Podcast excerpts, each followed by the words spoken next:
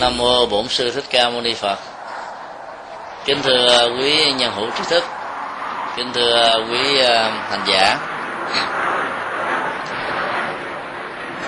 Chỉ còn hai ngày nữa nhiều từ trở về lại Việt Nam. Ờ, lần này thì anh chính Đức nhà ý mời về để thăm viếng lại gia đình làm lễ à, cầu siêu à, gia tiên của quyền khắc thổ. Và tất cả các à, hương hồn vất vưởng thương đau. Và nhân đây thì anh đề nghị chia sẻ về đề tài vẫy tay chào. À, đề tài của anh đề nghị khá rộng bởi vì nó không có tăng ngữ. Khi mà một động từ mà không có tăng ngữ á, thì cái nghĩa của nó đó là nó có thể được ứng dụng cho nhiều tình huống và trường hợp khác nhau. Ở đây à, chúng tôi xin à, giới hạn vào à, bốn đối tượng chính. Thứ nhất là hiện tại, thứ hai là quá khứ, thứ ba là tương lai, và thứ tư đó là cái khổ đau. Và nếu ta ráp nói bốn tăng nữ này lại đó, thì cái vẫy tay chào với hiện tại vẫy tay chào với quá khứ vẫy tay chào với hiện tại tương tương lai, và vẫy tay chào với khổ đau đó. Thì chữ vẫy tay chào đó chính là cái hạnh à, hành xả được Đức Phật dạy như là một cái nghệ thuật trị liệu tâm lý, rất là có ý nghĩa ở trong à, cuộc đời.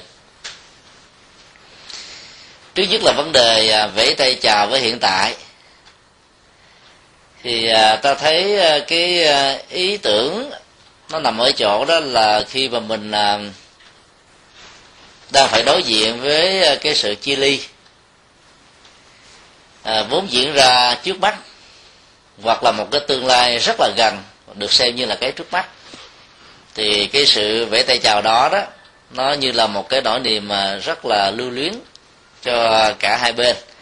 Nếu à, hai bên đối tác đó có một cái mối quan hệ à, rất là thân mật gần gũi, tạo ra cái ờ, sự tin tưởng và thông qua đó đó, cái niềm vui của hai bên được ờ, hiện hữu một cách rất là tương đối nào đó. Thì ờ, sự vẫy tay chào với cái hiện tại đó đó, nó thể hiện tất cả những cái tình cảm chân thật nhất, lưu luyến nhất, có giá trị nhất và dành cho nhau. Có lẽ là à, cái duyên biết uh, gia đình của anh chính đức thì uh, cũng mới gần đây thôi. Chỉ uh, trước phật đản năm 2008 à, thông qua gia đình của uh, long và cô linh chi. Nhưng uh, sự hỗ trợ của anh đó cho các phật sự và nhật từ đang theo đuổi đó tương đối là tốt. À, có một cái triển vọng à, rất là à, có giá trị cho việc à, tu học ở tại một cái đạo tràng mới và sẽ xây dựng ở tại à, tỉnh à, bà rịa vũng tàu. Thì à, theo tinh thần Phật dạy đó, cái hiện tại là một cái mối tương quan đa chiều. Nó luôn luôn vận hành, không có điểm dừng. Cái tương lai sẽ dần dà trở thành hiện tại. Rồi cái hiện tại đó đó sẽ trở thành là quá khứ cứ như thế cái tiến trình vô thường nó tiếp nối qua ba chiều của thời gian. Dầu à, con người à, hữu thể ở trong đó đó có thừa nhận có muốn hay không á, thì cái việc diễn ra nó phải tất yếu là như thế. Do đó à, sau một cái thời gian đi chia sẻ các bài pháp thoại ở những nơi hữu duyên tại Hoa Kỳ lần thứ tư này thì cái chuyến đi này đó là cái chuyến đi ngắn nhất và tạo ngộ là cái chuyến mà nó có một vài cái à, phong ba bảo táp. À, cũng không đáng để mà bận tâm nhiều. Nó ngắn là vì à, sau à, đại lễ Phật đản ấy, chúng tôi bận à, chia sẻ pháp thoại ba tuần lễ tại chín tỉnh miền Bắc và sau đó một tuần ở tại Bình Định. Thời gian còn lại chỉ còn một một tháng rưỡi.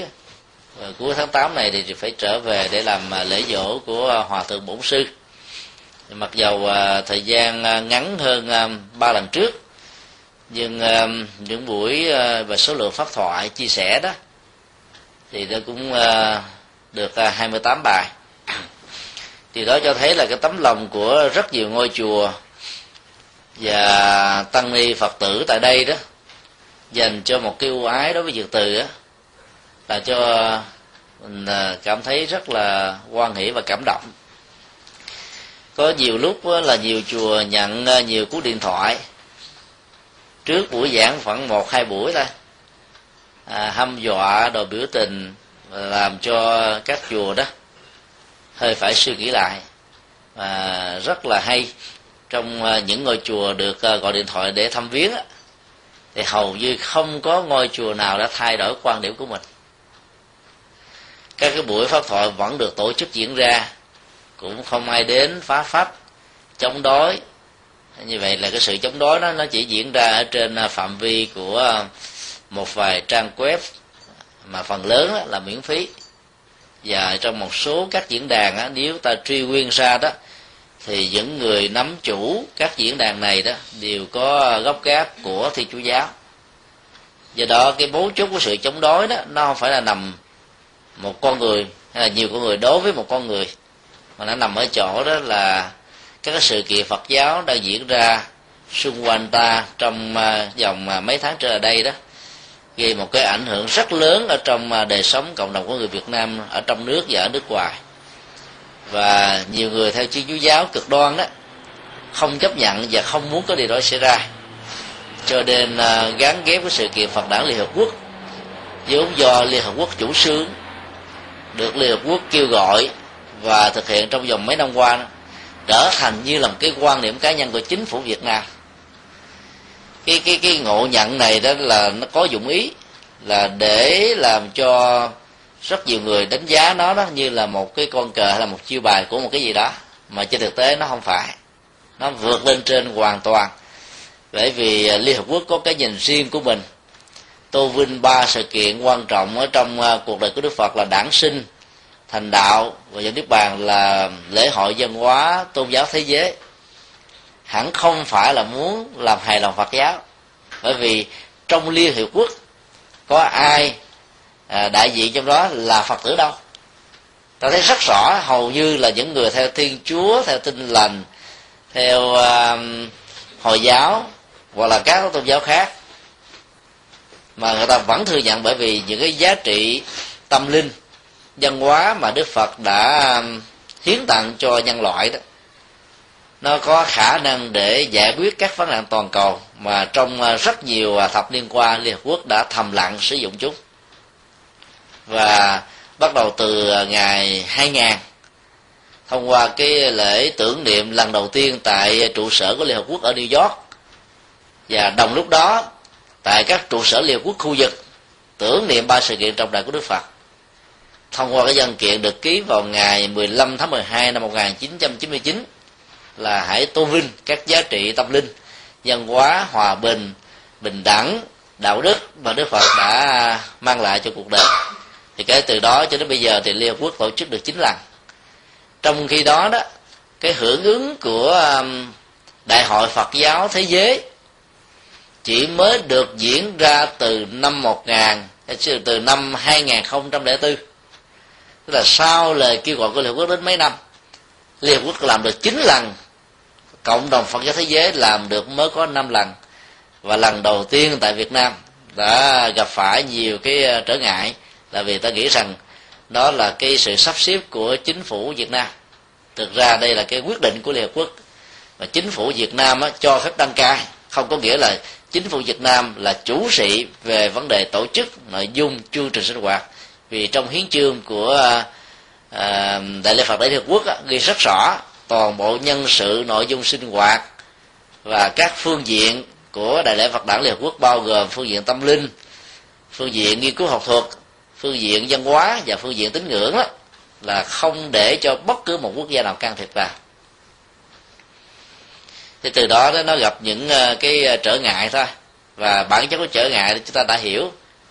Cho nên à, rất nhiều tăng ni và các chùa đó đã vẫn tiếp tục mặc dầu à, biết rằng là có thể có những sự chống đối liên hệ ảnh hưởng làm mà à, trở ngại một số các vị phật sự nhưng à, các vị vẫn thương tưởng giúp đỡ tạo điều kiện để cho các pháp đạo được diễn ra. Và cho đến ngày hôm nay đó kể từ khi những cái thông cáo của 43 hội đoàn thực ra là 43 người nhân danh 43 hội đoàn ở vùng Washington DC thì chưa từng có một người nào đến biểu tình.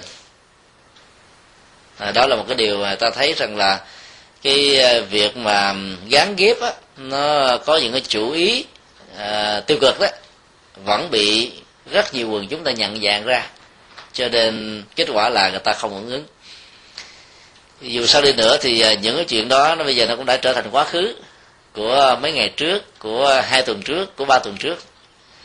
Như vậy là khi mà mình à, thực tập cái con đường à, tâm linh phật dạy là vẫy tay chào với à, hiện tại đó. Thì chúng ta thấy là cái đó là một cái nghệ thuật để mà mình giải phóng những cái ức chế tâm lý và những cái gút tâm lý nó có thể có đối với những việc diễn ra với bản thân mình, với người thân, với người thương của mình có trong số đó thì có người à, gửi những cái lời à, à, sách lệ khích tấn an ủi. Và cũng có nhiều người á, ủng hộ nhưng cũng không hề có bất cứ một cái à, cú điện thoại hay là gửi email vì họ biết rất rõ rằng là tất cả những điều đó nó không gây trở ngại cho ai. Cho nên là bản thân của từ mọi người đó có thể vượt qua được cái à, trở ngại của hiện tại bằng cách là vẫy tay chào với nó đưa cái sự kiện này ra đó để mang tính thật sự cho vui. Chứ thực ra thì à, trong cái hiện tại thì con người có rất nhiều cái mối quan tâm. Mà nếu không khéo đó, thì nó sẽ trở thành là mối lo. Và bản chất của mối lo này đó, nó là một cái sự à, khủng hoảng tâm lý ở rất nhiều con người. Các thống kê xã hội học của hoa kỳ và phương tây cho biết đó, thì à, trung bình mỗi một ngày trôi qua như vậy đó rất nhiều nhà kinh doanh, nhà chính trị hay là những người mà thành công đổ đạt ở trong ờ, xã hội phải đối diện với rất nhiều trạng thái căng thẳng của tâm do vì ờ, không giải quyết được các vấn nạn hiện tại. Thì hầu như con người có khuynh hướng là mình ờ, mình mình biến cái hiện tại của ngày buổi sáng trở thành cái mối quan ngại của cái hiện tại buổi chiều và ta thường nhập cản cái cái hiện tại của trong vòng à, mấy giờ qua làm cho à, những người thân thương của chúng ta đó cũng bị dính lây truyền theo cái mối quan ngại đó. Cho nên à, ta ta nói kết hai cái mối quan ngại giữa mình và người và làm cho người khác cũng cùng quan ngại theo. Thì theo tinh thần Phật dạy thì à, cái đó là cái cách mà mình à, đang mang cái lửa phiền não ở hiện tại từ ta sang người khác. Cái cách thức để mà mình à, dễ tay chào với hiện tại là làm sao cho các giác quan tiếp xúc với các đối tượng trần cảnh của nó đó. Đừng để cho uh, hai cái phản ứng thuận và nghịch nó xuất hiện. Cái cái cái khuynh hướng tâm lý này thì uh, nó là một sự uh, huấn luyện có nghệ thuật. Tại thường uh, đối với những chuyện ta hài lòng hợp ý đó cái phản ứng thông thường là nó kéo theo sự liên minh và khi liên minh đó nó đồng nghĩa với cái sự tham ái, ở một mức độ vi tế hay là một mức độ cụ thể. Và kết quả là đó, chạy theo sự đồng tình nhiều đó thì lòng tham nổi dậy. Có cái đồng tình về cái tốt thì lòng tham tốt đó là một nhu cầu không thể thiếu. Có cái là một cái đồng tình về cái chuyện tiêu cực thì lòng tham đó là cái vị kỷ ảnh hưởng tiêu cực cho xã hội. Thì vậy là chạy theo lòng tham và dướng vào lòng tham tiêu cực đó là đối tượng cần phải được chuyển hóa và vẫy tay chào còn trong trường hợp có những điều mà ta không đồng tình đó, thì à, thái độ bất liên minh nó diễn ra. Và bất liên minh đó, nó sẽ à, tạo ra một cái phản ứng à, không hài lòng. Và nó là một cái mặt trái của lộc sân và nặng nhất của đó đó là tính loại trừ. Và mình không muốn cái đối tượng mà mình ghét mình không ưa không thích đó, là tồn tại là ảnh hưởng là có giá trị được người ta thừa nhận vân vân. Thì như vậy là hai cái phản ứng thuận và nghịch dẫn đến hai thái độ tâm lý là lòng tham hoặc là lòng sân. Và do đó đó bám díu vào đó nó đều dẫn đến một cái tình trạng là trở ngại. Như vậy là vẫy tay chào với hiện tại không có nghĩa là ta buông hết tính trách nhiệm đang đang có mặt. Với tư cách của mình là một thành viên ở trong gia đình khi là cha khi là mẹ khi là vợ khi là chồng khi là con cái khi là anh em hay là khi uh, là người thân trong các mối quan hệ với tình làng nghĩa sớm xã hội cộng đồng nói chung. Mà ta vẫn là người rất là vững ở trong các mối quan hệ đó theo tinh thần đức phật dạy trong kinh thiện sinh. Mỗi một mối quan hệ là có năm cái um, quy chuẩn đạo đức để uh, ta nối kết và làm cho xã hội được an vui và hạnh phúc. Nhưng khi ta làm xong rồi đó thì cái tinh thần của một hành giả phật giáo là xem cái chuyện đó, đó như cái cơn gió vừa thổi qua thôi không à, để cho mình quá bận tâm. Bởi vì sự quá bận tâm như thế nó sẽ đốt cháy cái năng lượng vốn có hiện tại và cuối cùng ta trở thành những người à, hoài cổ về quá khứ rồi mà vốn đó, nó đã trải qua hiện tại và không còn nữa với mình. Do đó cố gắng làm sao ứng xử nó theo tinh thần của kinh à, tương ưng. Tức là thấy nghe nghĩ biết. Chỉ đơn thuần là sự thấy, chỉ đơn thuần là sự nghe, chỉ đơn thuần là sự ngửi và chỉ đơn thuần là sự biết. Và thực tập được như vậy đó thì à, cái việc mà vẫy tay chào với những cái trở ngại, với những chướng duyên của hiện tại đó, nó không làm cho chúng ta có khuynh hướng tâm lý là cường điệu quá về nỗi đau. Vốn có thể diễn ra với mình và những người thân nói chung. Khi mình không có cái tâm lý cường điệu quá đó thì à, cái chuyện ờ, đôi lúc nó tày trời diễn ra với mình, nhưng mà mình vẫn xem như là lửa thứ vàng và rất là cỏn con thôi. Cho nên ờ, trong cuộc đời, giả sử có gặp phải cả trăm lần, nghìn lần, vạn lần, những cái trở ngại như thế ở ngay cái mấu chốt hiện tại đó, thì con người vẫn có thể xử lý nó một cách rất là thoải mái mà không bị những cái chứng bệnh như là stroke hay là những cái chứng bệnh ờ, dẫn đến tim mạch.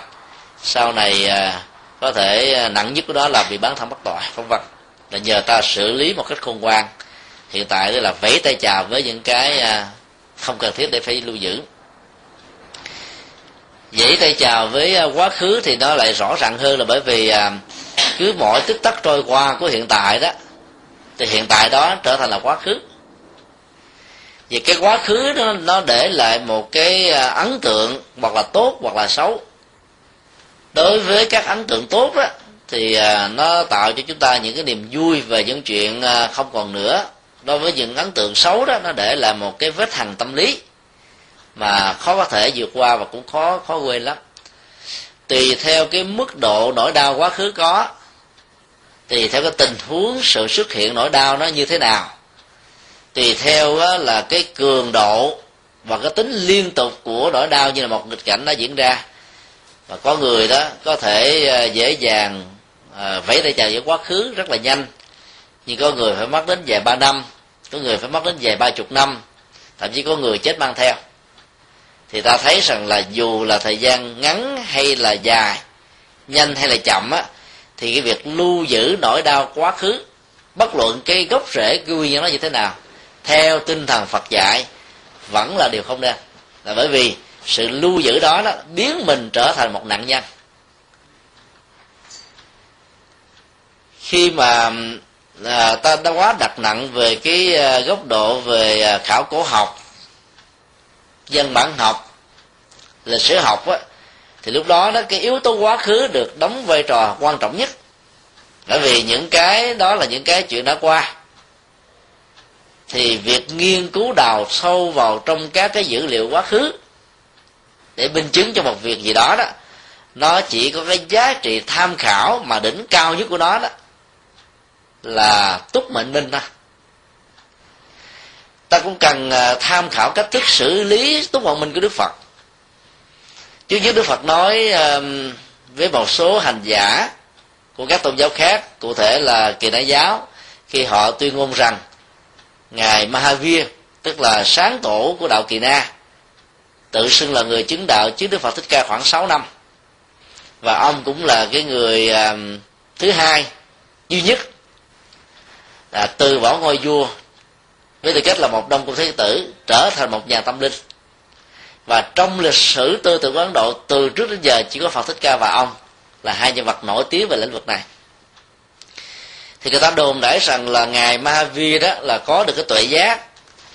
Ngài cũng như là đêm thức cũng như là ngủ thấy rõ được tất cả mọi sự vận hành ở trong tâm trí của mình cũng như là mọi sự vật hiện tượng diễn ra xung quanh mình. Đức Phật nói là tuyên bố đó đó là rỗng, không có sự thật. Là bởi vì theo ngài đó là một người chứng đắc được tuệ giác, không phải lúc nào cũng có cái tri thức về quá khứ, bởi vì à, kiếp về quá khứ là một nỗi đau.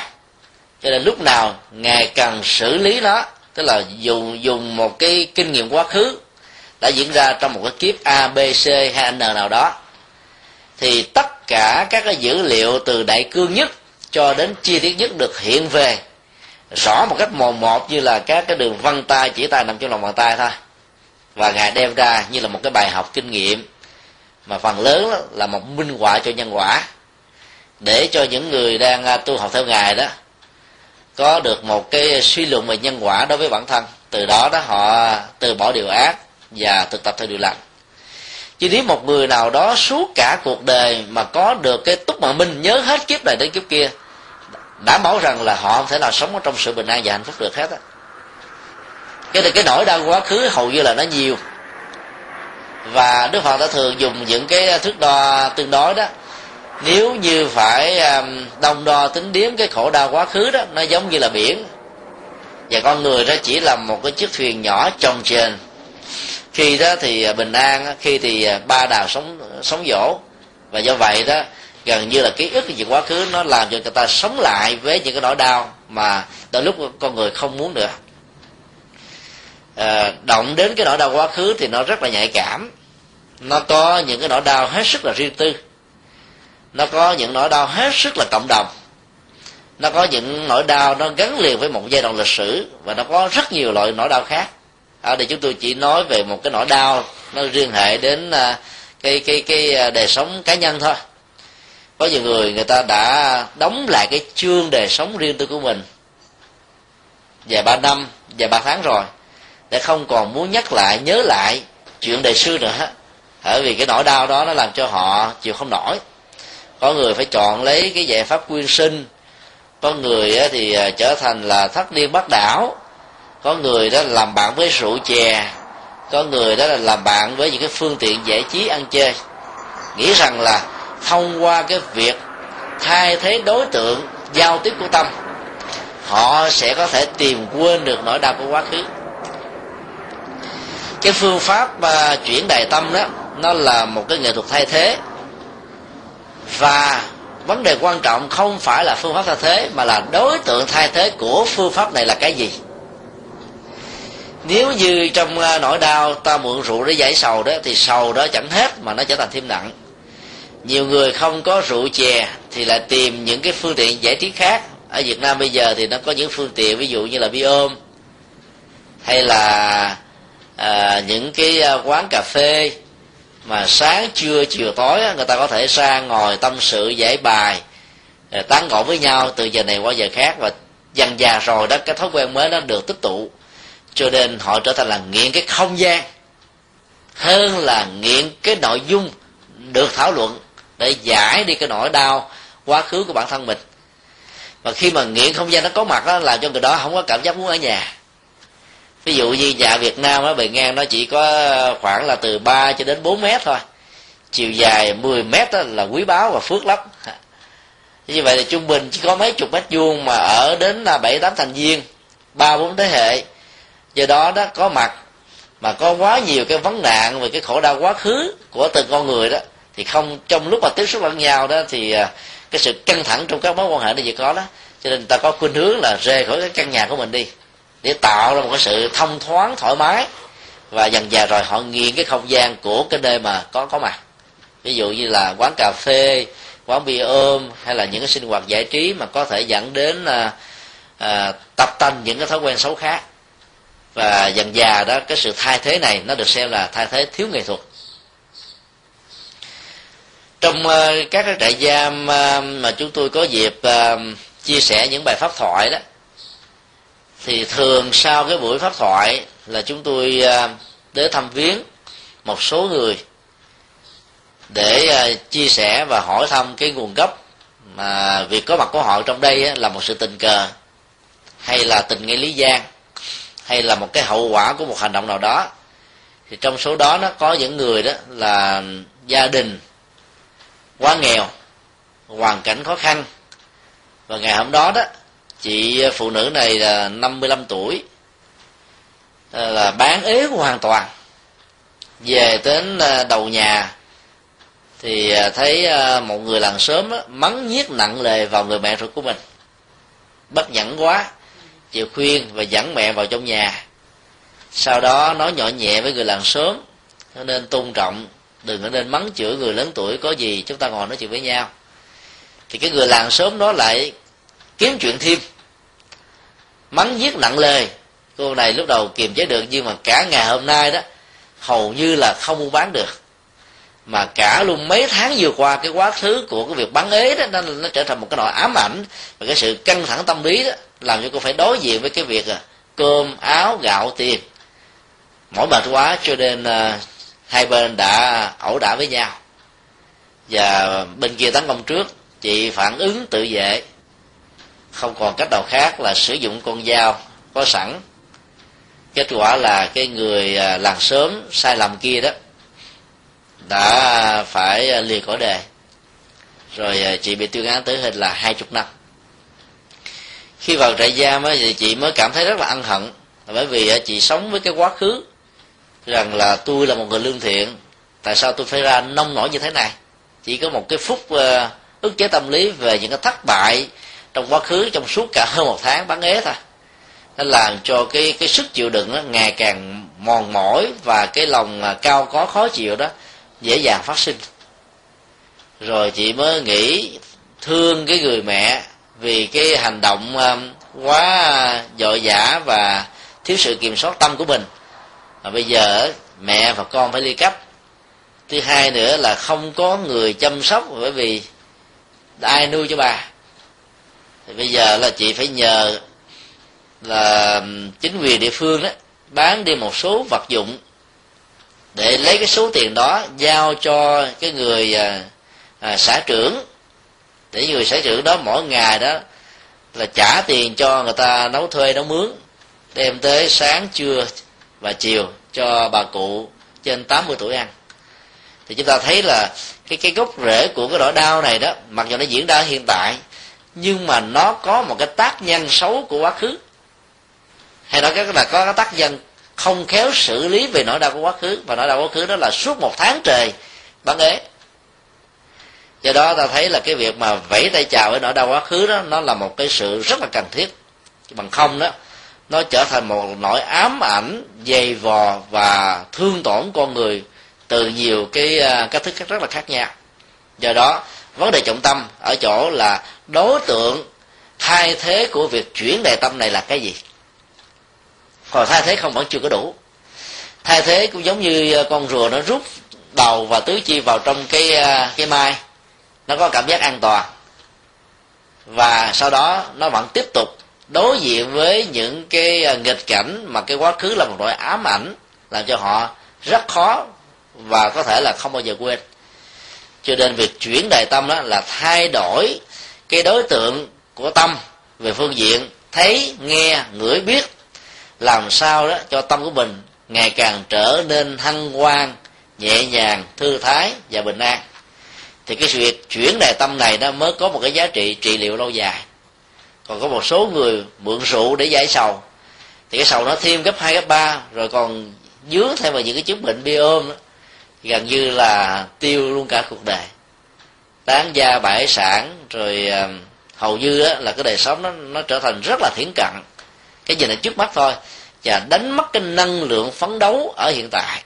Do đó đó trở về chạy về chạy theo hoặc là bị dướng díu vào trong cái, những cái uh, ký ức hay là những cái vết hằn khổ đau trong quá khứ của bản thân đó nó làm cho con người hầu như là muốn chạy trốn hiện tại. Cái sức chịu đựng á kém. Và có một số người có bản lĩnh hơn à, có hiểu biết hơn thì à, họ trở thành là một người an phận thủ thường hầu như là không muốn làm gì nữa đó. Mỗi gì mỗi khi nhớ lại những cái nỗ lực trong quá khứ đó gần như là mình phải đối đầu quá nhiều chuyện đi căng thẳng quá mỏi mệt quá mà bây giờ tuổi mình bắt đầu nó ở 50 trở lên rồi đó thì cái năng lực chịu đựng để mà giải quyết các vấn nạn đó hầu như nó giảm hơn là so với 10 năm trước 20 năm trước. Cho nên là có một số người mặc dầu không chạy theo những cái thói quen vì những cơn nghiện về không gian của thói quen mới nhưng lại trở thành là một con người muốn rũ bỏ hết. Cái rũ bỏ vẫy tay chào đó, đó ta phải hiểu là nó là một cái cái phản tiêu cực.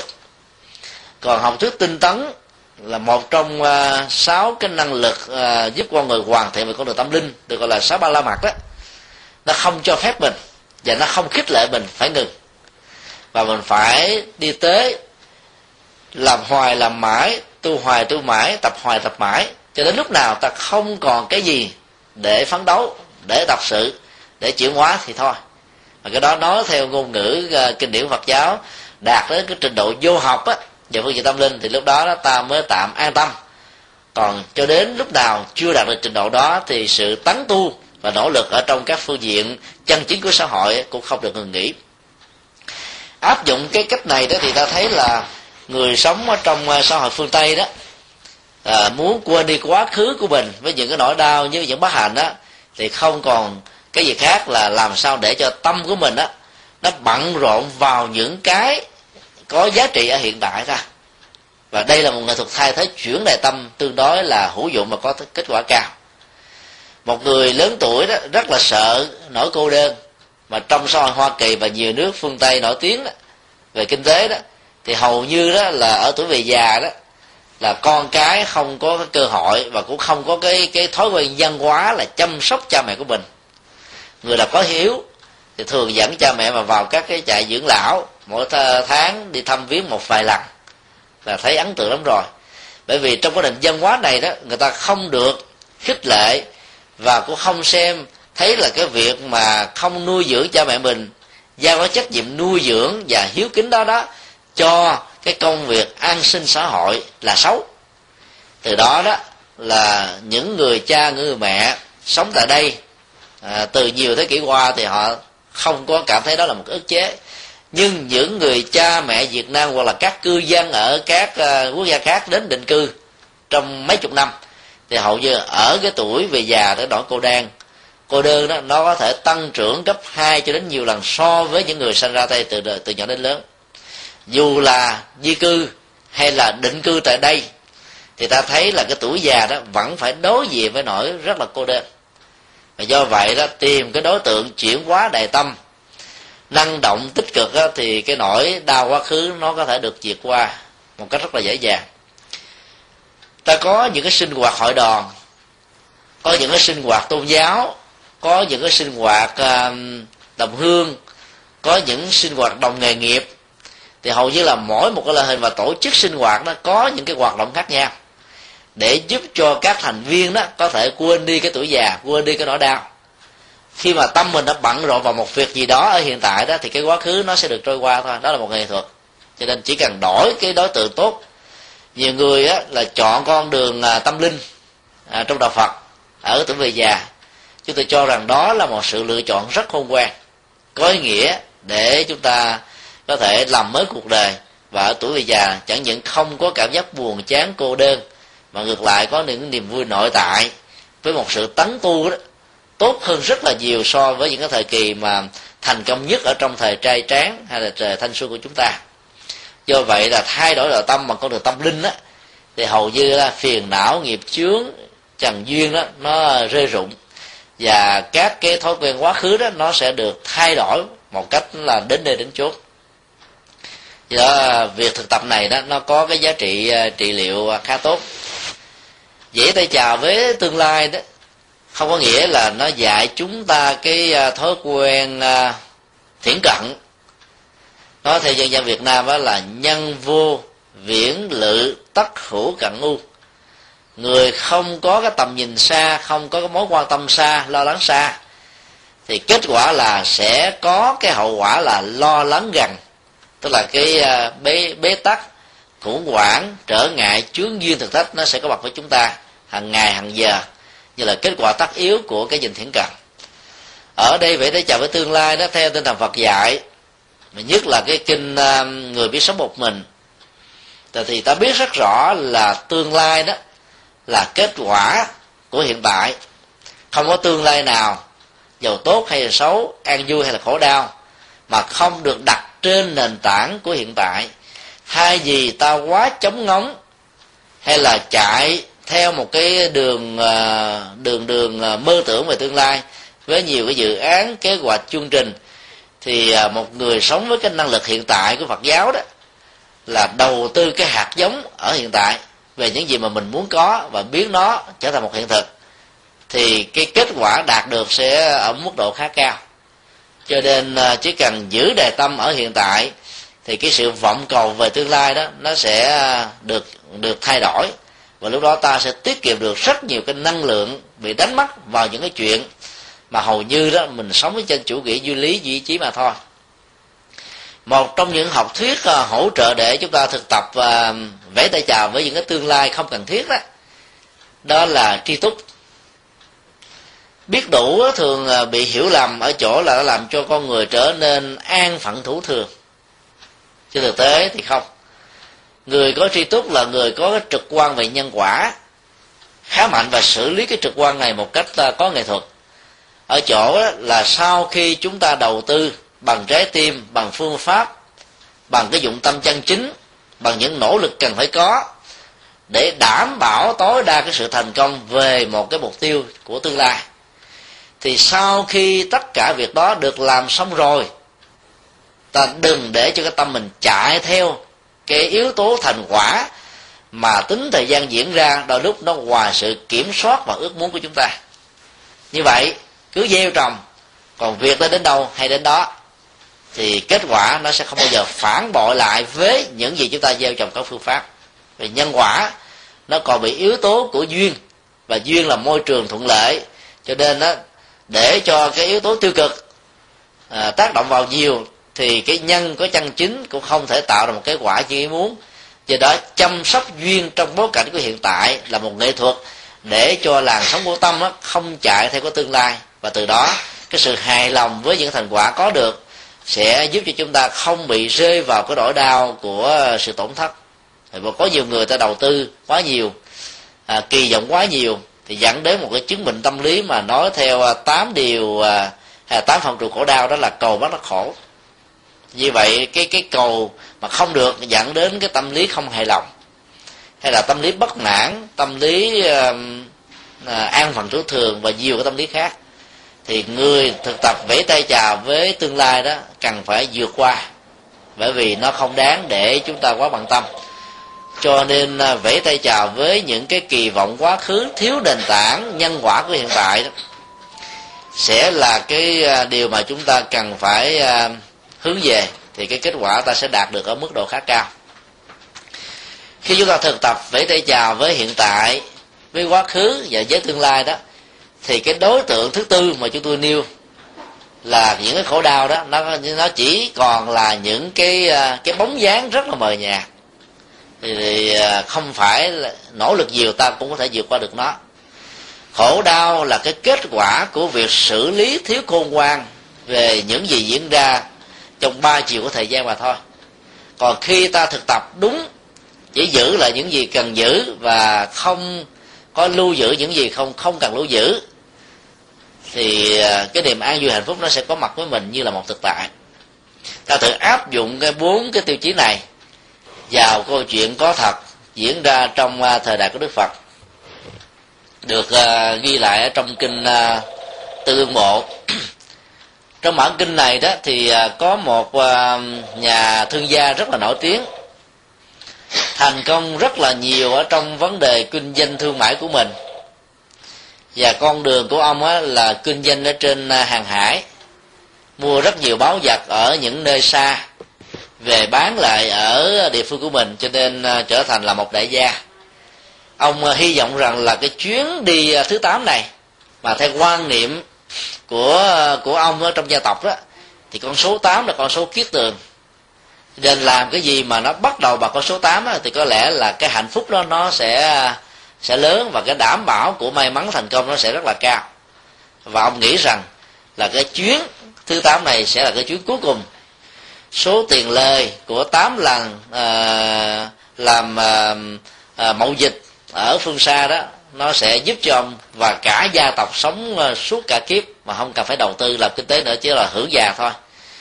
Thì trong chuyến thứ tám đó trước khi đi đó, thì ông ờ, cúng kính rồi cầu nguyện thượng đế thần linh rồi ờ, làm một cái lễ ờ, tế đàn rất là hoành tráng giết là 500 con cừu con dê rồi con gà con vịt con heo để tế thần theo cái truyền thống tâm linh của bà la môn lúc bấy giờ. Sau đó mới ra đi thì à, nó khác với như bảy chuyến à, vừa qua. Mới có xuất bến khoảng chừng có 7 ngày thôi, là có một cái cuộc một cái trận cuồng phong xuất hiện. Mà cái độ sóng của nó nó lên cao đến cả vài chục mét. Kết quả là cái chiếc thuyền của ông nó bị đắm chìm. Và rất may mắn đó, là ông bám được vào những cái chiếc phao.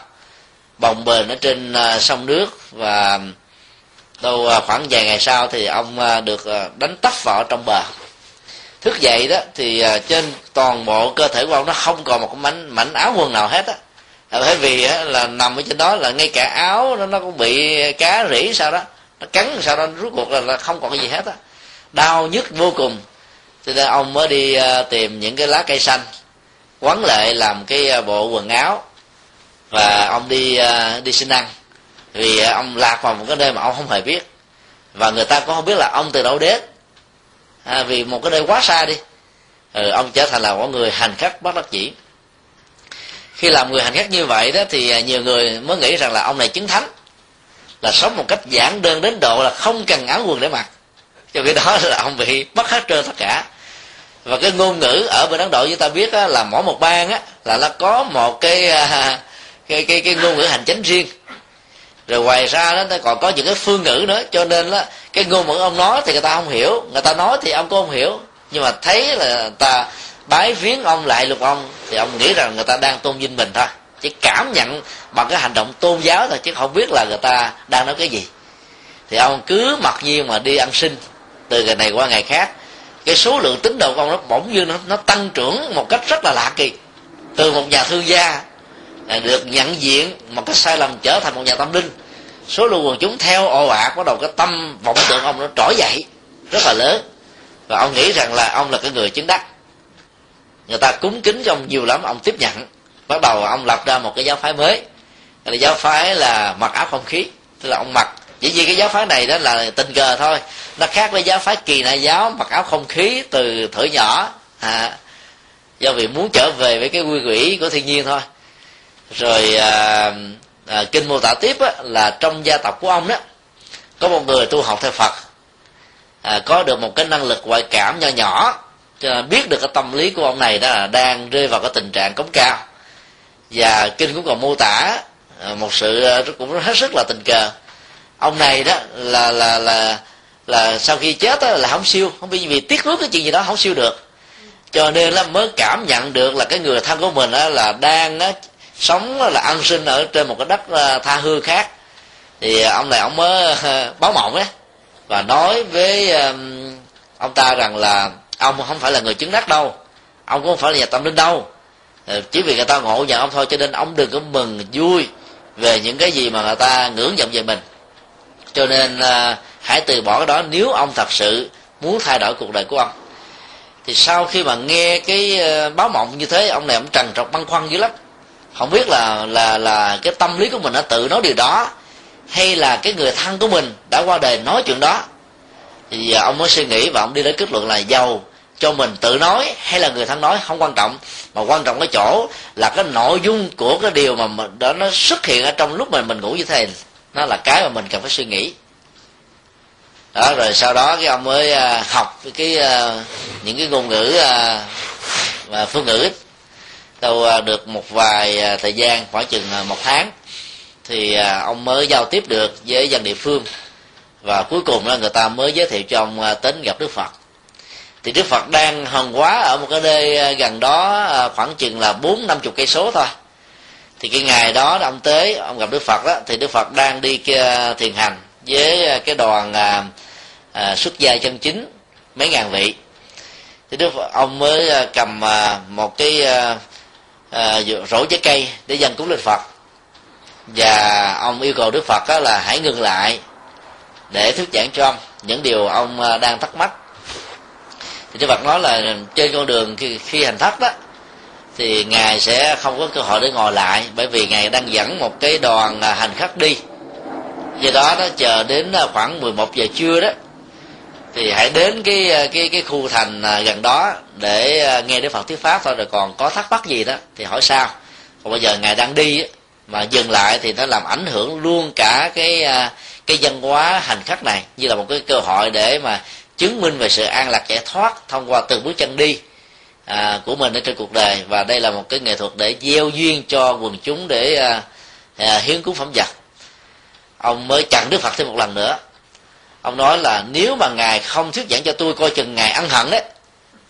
Thế mà hỏi tại sao tôi phải ăn hận về chuyện không thuyết giảng cho ông nghe? Ông nói giả sử sau khi gặp cái buổi như thế này xong rồi tôi chết rồi sao? À, cái phật nghe như vậy thấy à, đây là một người à, rất là à, có cái tha thiết về việc tìm hiểu đạo. Cho nên ngài mới nói tất cả các vị tỳ kheo thôi bữa ngày hôm nay đó thì thầy, thầy và chúng ta có thể nhìn đói một bữa không không dùng cơm tại vì chưa đi vào đến thành đâu có cúng đâu. Thì làm sao mà mà có ăn cơm được? Nên ngừng lại để mà thuyết giảng cho ông. Thì ông mới kể lại cái cuộc đời vừa qua của ông như vậy để ờ, xin phật một lời khuyên. Mà trước khi đức phật khuyên thì ông nói là thôi xin ngài hãy nhận cái rổ giấy cây của của của, của tôi. Đây là những gì mà tôi hái được ở từ ờ, cái nơi tôi đang sống thôi. Tôi muốn trở về lại gia đình mà không biết trở về bằng cách nào vì mình bị lạc rồi à, thì đức phật mới à, khuyên ông như thế này. Tức là những cái mà ông nghĩ rằng là ông giàu sang trong quá khứ đó nó diễn ra như là một giấc mộng thôi. Và ngay cái lúc mà con người rơi vào cái trạng thái khổ đau cùng cực nhất đó là con người dễ nhận ra chân lý nhất. Là một nhà thương gia thành công bảy lần à, và chỉ vì tiếc nuối muốn giàu thêm chút xíu nữa và tin vào con số 8 à, ông muốn có thêm một cái chuyến à, thứ tám và cuối cùng à, là trắng tay. Cho nên cái nỗi đau đó nó làm cho rất nhiều người đó khó vượt qua được. Rất may mắn là ông này không không không chết trong sự tự dẫn mà ngược lại đó đã trở thành một nhà tâm linh bất đắc dĩ. Và giờ đó ông có cái cơ hội gặp đức đức phật. Thì đức phật mới khuyên ông là hãy quên đi cái quá khứ của mình. Dĩ nhiên cái quá khứ của ông là một người giàu sang gia nhân trong nhà vài chục người tiền hô ậu ủng nhất hô bá ứng và sống ở trên sự trọng vọng của xã hội với cộng đồng. Còn bây giờ là phải quay trở về với hiện tại là ông là một người đang đang ăn sinh giống như là các tu sĩ của chúng tôi. Tức là nói như thế ông cứ sống một cách bình thản có đạo đức à, có niềm tin về con đường đạo thì bỗng dưng là người ta sẽ cảm nhận cảm kích về cái hành động này. Cho nên người ta sẽ phát tâm hiến cúng giúp cho ông và tiếp nhận điều đó thì ông cũng cần phải làm một cái nghĩa cử cao thượng gì để mà đền đáp lại. Như vậy cái nhân quả vay nợ ở đây nó được bù trừ thôi. Ta nói theo ngôn ngữ bây giờ nó là như thế. Thì ông nghe ông rất là vui. Và ông không còn tiếc nuối và không còn nghĩ mình là một đại gia của cái quá khứ cách đây chỉ có một vài tháng thôi. Và ông chấp nhận rằng là ông là một nhà tâm linh. Ông mới xin ờ, đức phật xuất gia. À, đức phật nói vì đây là giữa đường không phải là tỉnh xá làm sao mà cạo đầu được? Cho nên là hẹn ông về lại à, tăng xá để à, giúp cho ông à, đạt thành tội nguyện ông nói nếu mà ngài không cạo đầu cho con bây giờ đó coi chừng ngài bị hối hận về sau. À, nghe ông này nói cũng chí lý mặc dù đức phật giảng mới rất là ngắn cho ông thôi. Đức phật cũng đã tùy thuận theo cạo đầu cho ông trở thành một người xuất gia. Rồi sau đó đức phật mới chia tay ông và nói với ông là ông hãy trở về là tăng đoàn. Ờ, để theo cái à, thủ tục thông thường đó, có những người hướng dẫn cho người mới vào đạo cái phương pháp thực tập, thiền quán, rồi à, chuyển hóa tâm như thế nào, vượt qua nỗi đau như làm sao, và có những cái phương pháp thực tập kéo theo sau nữa. Theo trình tự thì nó mới có kết quả đạt được từ đó là cao. Thì ông à, từ giả và đức phật tiếp tục dẫn đoàn tỳ kheo đi.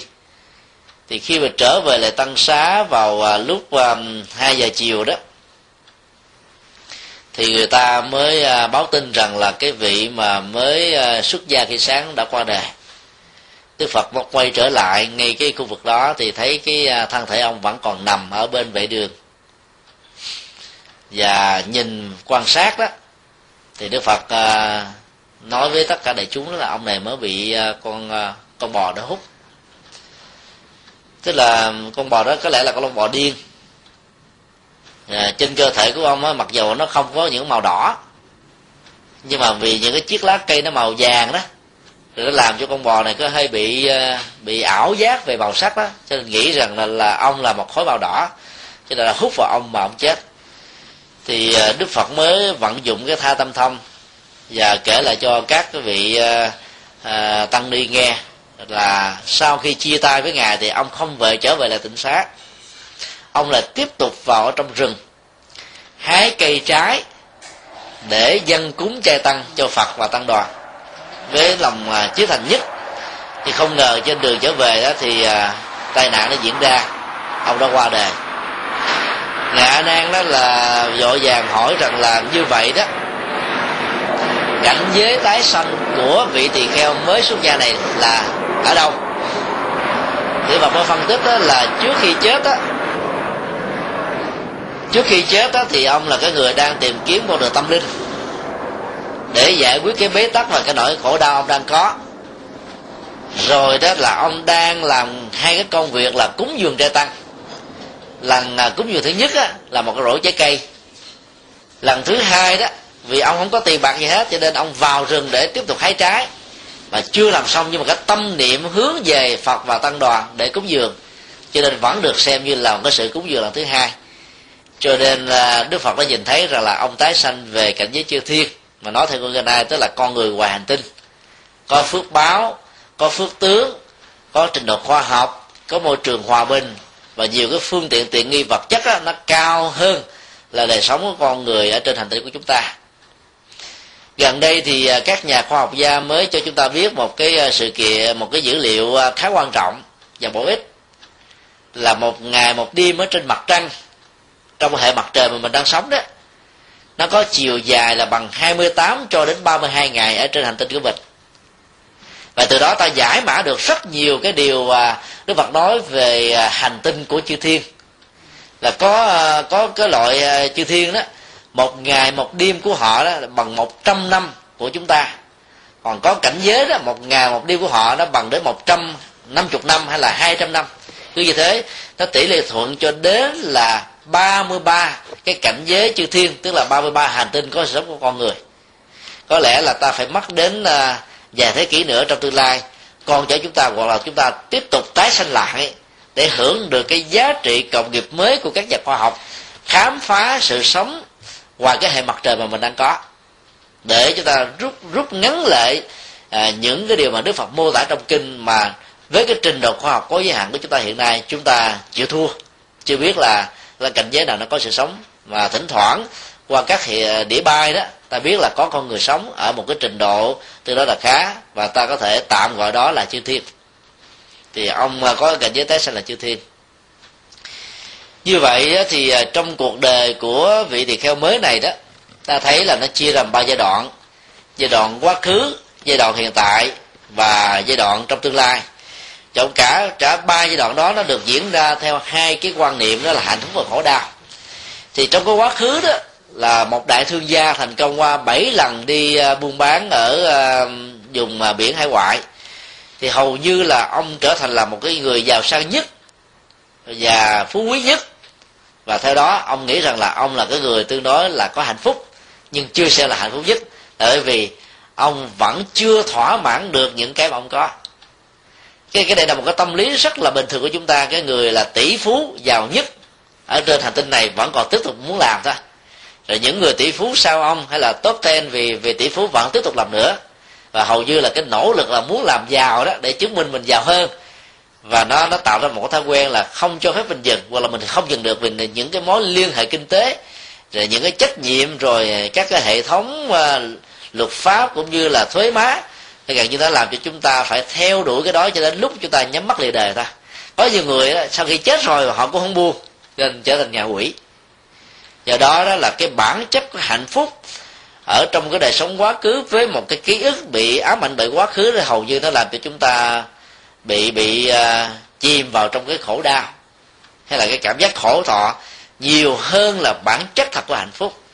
Cho nên đó cái chuyến đi thứ tám làm cho ông đó gần như là mất hết hoàn toàn những cái tương đối của quá khứ. Và ông trải qua một cái nỗi khổ đau mới, đó là khổ đau của hiện tại. Suốt khoảng gần hai tháng trời mà trong thâm tâm của ông nó không hề muốn nhưng được người ta tôn vinh mình như là một bậc thánh, cho nên ông cảm thấy hạnh phúc. Và cái hạnh phúc đó là hạnh phúc giả tạo, hạnh phúc tạm thời thôi, hạnh phúc không có thực.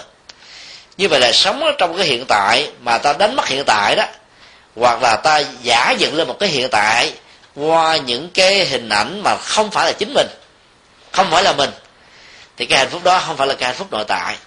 Cho nên tính điều kiện trong hạnh phúc ở cái môi trường của của hiện tại đó, nó là một thách đố của hạnh phúc đích thực. Hay nói cái khác là ai sống ở trong tính điều kiện của hạnh phúc hiện tại thì người đó không có hạnh phúc, thật sự là an lạc nội tại bên thân. Cho nên à, cái cách thức tốt nhất theo Phật dạy đó là ta làm chủ được cái thuận và cái nghịch à, thuận và nghịch về thời gian thuận và nghịch về hoàn cảnh thuận và nghịch về con người giao tế thì lúc đó đó ở trong hiện tại ta cũng được hạnh phúc cũng giống như trong quá khứ ta cũng vượt qua được nó. Và trong tương lai ta tiếp tục đạt được cái này. Kể từ khi ờ, trong một giấc ngủ ông có cái cảm nhận rằng là người thân báo mộng cho biết rằng là cái con đường hạnh phúc ảo tưởng trong hiện tại mà ông đang có đó là một cách không có thật thì ông mới bắt đầu nảy sinh là một cái ý hướng là đi tìm kiếm con đường tâm linh thật. Và không muốn sống ở trên cái ảo giác tâm linh được biết bao nhiêu người trọng vọng mình mà trên thực tế mình không đặt không đạt được. Và rất may mắn ông gặp được đức phật. Thì khi mà gặp được đức phật đó thì à, à, những cái à, đối thoại rất là ngắn với đức phật đó đã làm cho ông à, trở thành như một nhà minh triết. Và lần này ông mới thật sự là cái người có hạnh phúc trong lúc mà ông giàu sang với bảy lần thành công ờ, trong kinh doanh đó, chưa bao giờ ông giúp đỡ cho ai.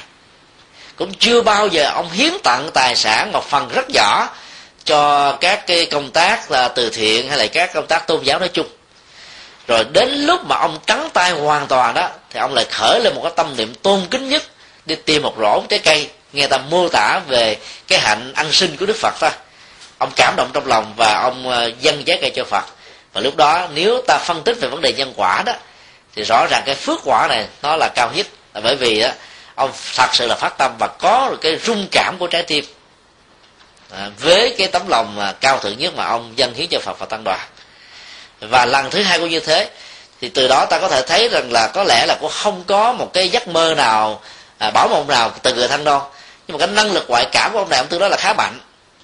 Ông khá mạnh cho nên ông, ông nghĩ rằng có một người thân là báo mộng cho ông biết rồi đó là ông lại à, nghĩ rằng là ông có thể trở thành một nhà tâm linh. Ông nỗ lực làm theo điều đó. Rồi ông đối luận với đức phật rằng là nếu ngài không ngừng lại nhận cái phẩm vật của con nói nói pháp cho con thì ngài sẽ hối hận về sau.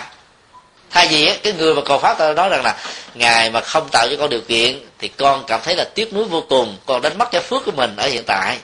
À, gặp được cái phước mà mình không có được phước là một điều rất là uổng ích.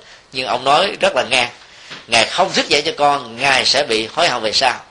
Ngài không cạo rồi cho con, ngài cũng hối hận về sau. Thì đó cho thấy rằng là ông đang giác ngộ được cái giá trị là sống với hiện tại thôi. Dãy tay chào hết tất cả những cái à, hạnh phúc và ảo giác trong quá khứ, hay là hạnh phúc tạm thời có điều kiện quá khứ, và cái hạnh phúc ảo giác ở trong tương lai.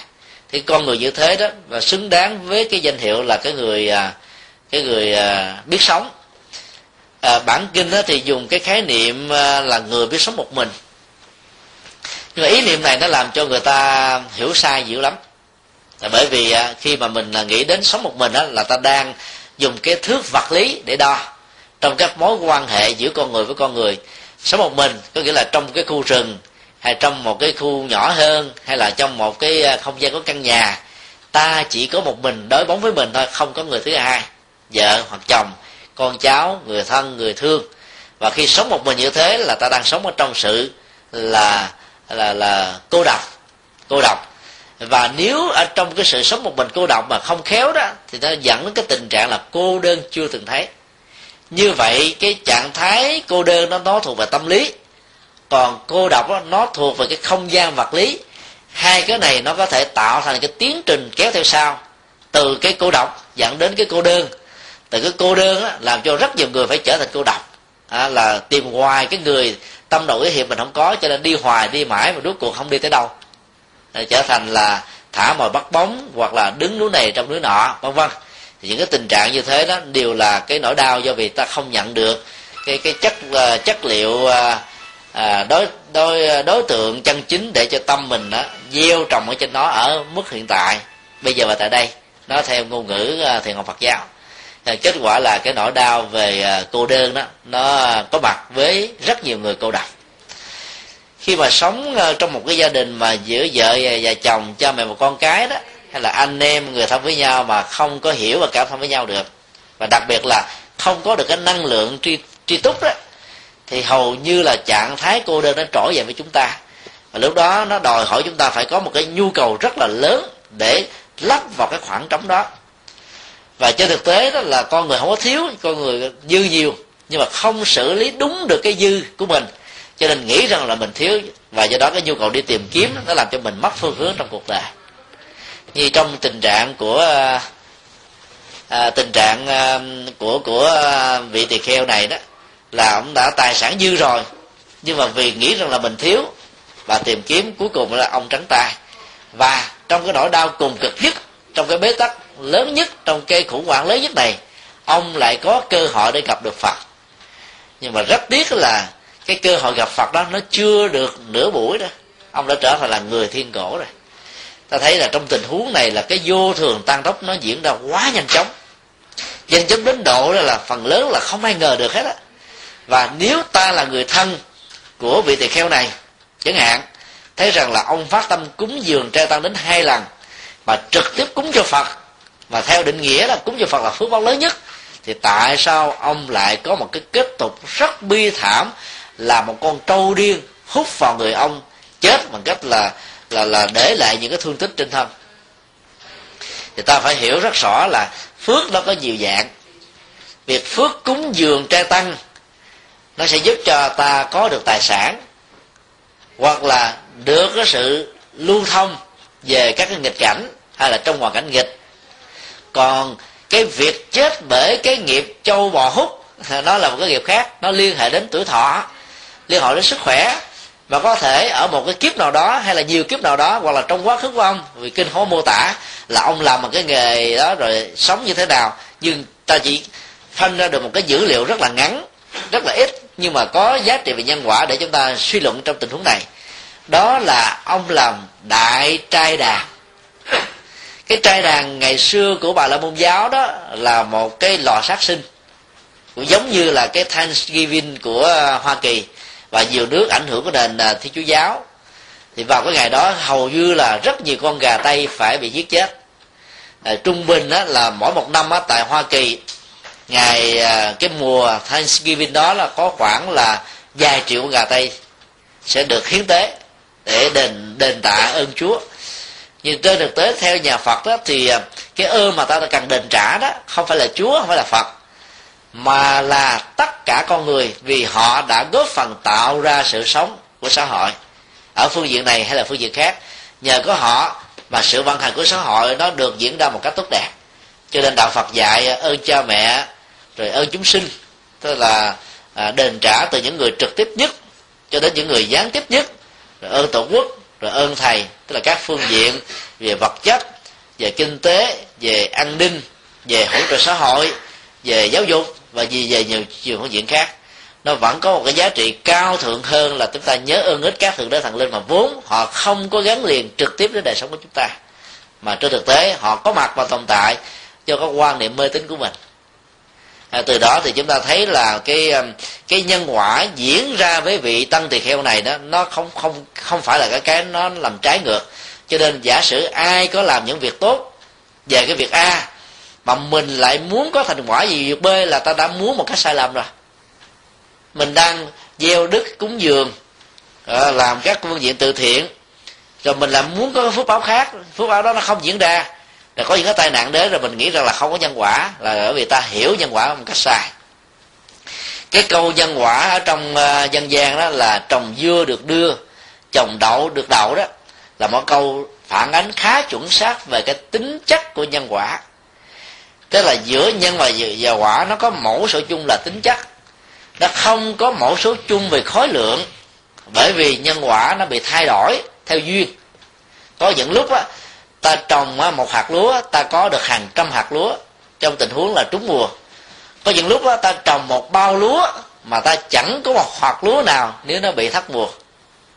Chẳng hạn như là sóng thần, động đất, hay là cái nạn à, bị à, sương muối. Như à, Việt Nam ở cuối tháng 12 2007 đã làm tổn thất đến vài trăm tỷ đồng Việt Nam. Bởi vì là sương muối nó diễn ra như thế là suốt mấy tháng trời do đó là nhân và quả đó nó có một cái khoảng cách của duyên. Và duyên nó phải thuận thì cái quả mới trổ ra như ý muốn. Đó là nói với những cái trường hợp là cùng tính chất. Còn đằng này đó cái gieo trồng phước báo về cúng dường ông chưa kịp hưởng thì những cái hậu quả xấu về cái ngạn mà à, tế trai đàn giết 500 con cù 500 con dê 500 con heo 500 con gà con vịt đó nó đã trổ nhãn tiền rồi và có lẽ là trong cuộc đời của ông đó, ta có thể suy luận là cái động cơ của ông đó về những cái việc mà dấn thân xã hội nhiều khi nó chỉ là một cái danh và lợi thôi chứ nó không phát xuất từ một cái tấm lòng của từ bi. Và bản kinh cũng chưa hề mô tả rằng là ông đã từng làm việc từ thiện abc chỉ nói rằng là ông hy vọng cái kỳ thứ 8 này với con số tròn trĩnh kiết tường ông sẽ trở thành là một cái nhà thương gia giàu có nhất và hỗ trợ cho gia tộc à, cho đến hết luôn cái kiếp sống này vì vậy chúng ta thấy là những gì mà mình muốn giúp đỡ cho gia tộc thì cứ giúp đỡ đi. Đừng tạo tính điều kiện mặc cả nhân quả rằng tôi phải thành công trong cái chuyến a, b, c nào đó. Tôi chia các cái thành phần này cho người thân người thân của tôi. Vì vậy cái tính điều kiện đó, nó đôi đúc đó phải đối diện và trải qua sự vô thường thì cái mơ ước đó, nó chỉ là cái cầu báo nó khổ ra rất may mắn ông này không ông không khổ mà không chết trong cái khổ đó mà gặp được phật mà lại chết ở trong cái cái chuyện mới gặp được cái giá giá trị của giác ngộ và chân lý thôi. Do đó ta thấy cái hậu quả của cái nghiệp sát đó nó ghê gớm như thế. Mặc dầu gặp được phật gieo trồng phước của tài sản mà vẫn không vượt qua được cái cái cái nghiệp sát sinh trước khi ông đi uh, cái chuyến thứ tám này. Cho nên nhân quả đó, nó diễn ra theo tùy tính chất và mỗi một hạt giống có tính chất khác nhau đó nó tác động đa chiều ở trên con người của chúng ta trong cái kiếp sống này và trong trong kiếp sống tương lai. Do đó ta cứ thử ờ, xem xét lại những hạt giống phước mà mình gieo và những cái khốn nạn mà mình đang gặp. Ta thấy rất rõ là hai cái nó khác nhau. Ví dụ ta gieo trồng về cái phước uh, tri thức mà ta không gặp được tri thức đó, thì ta, ta có thể hiểu là nhân quả không có.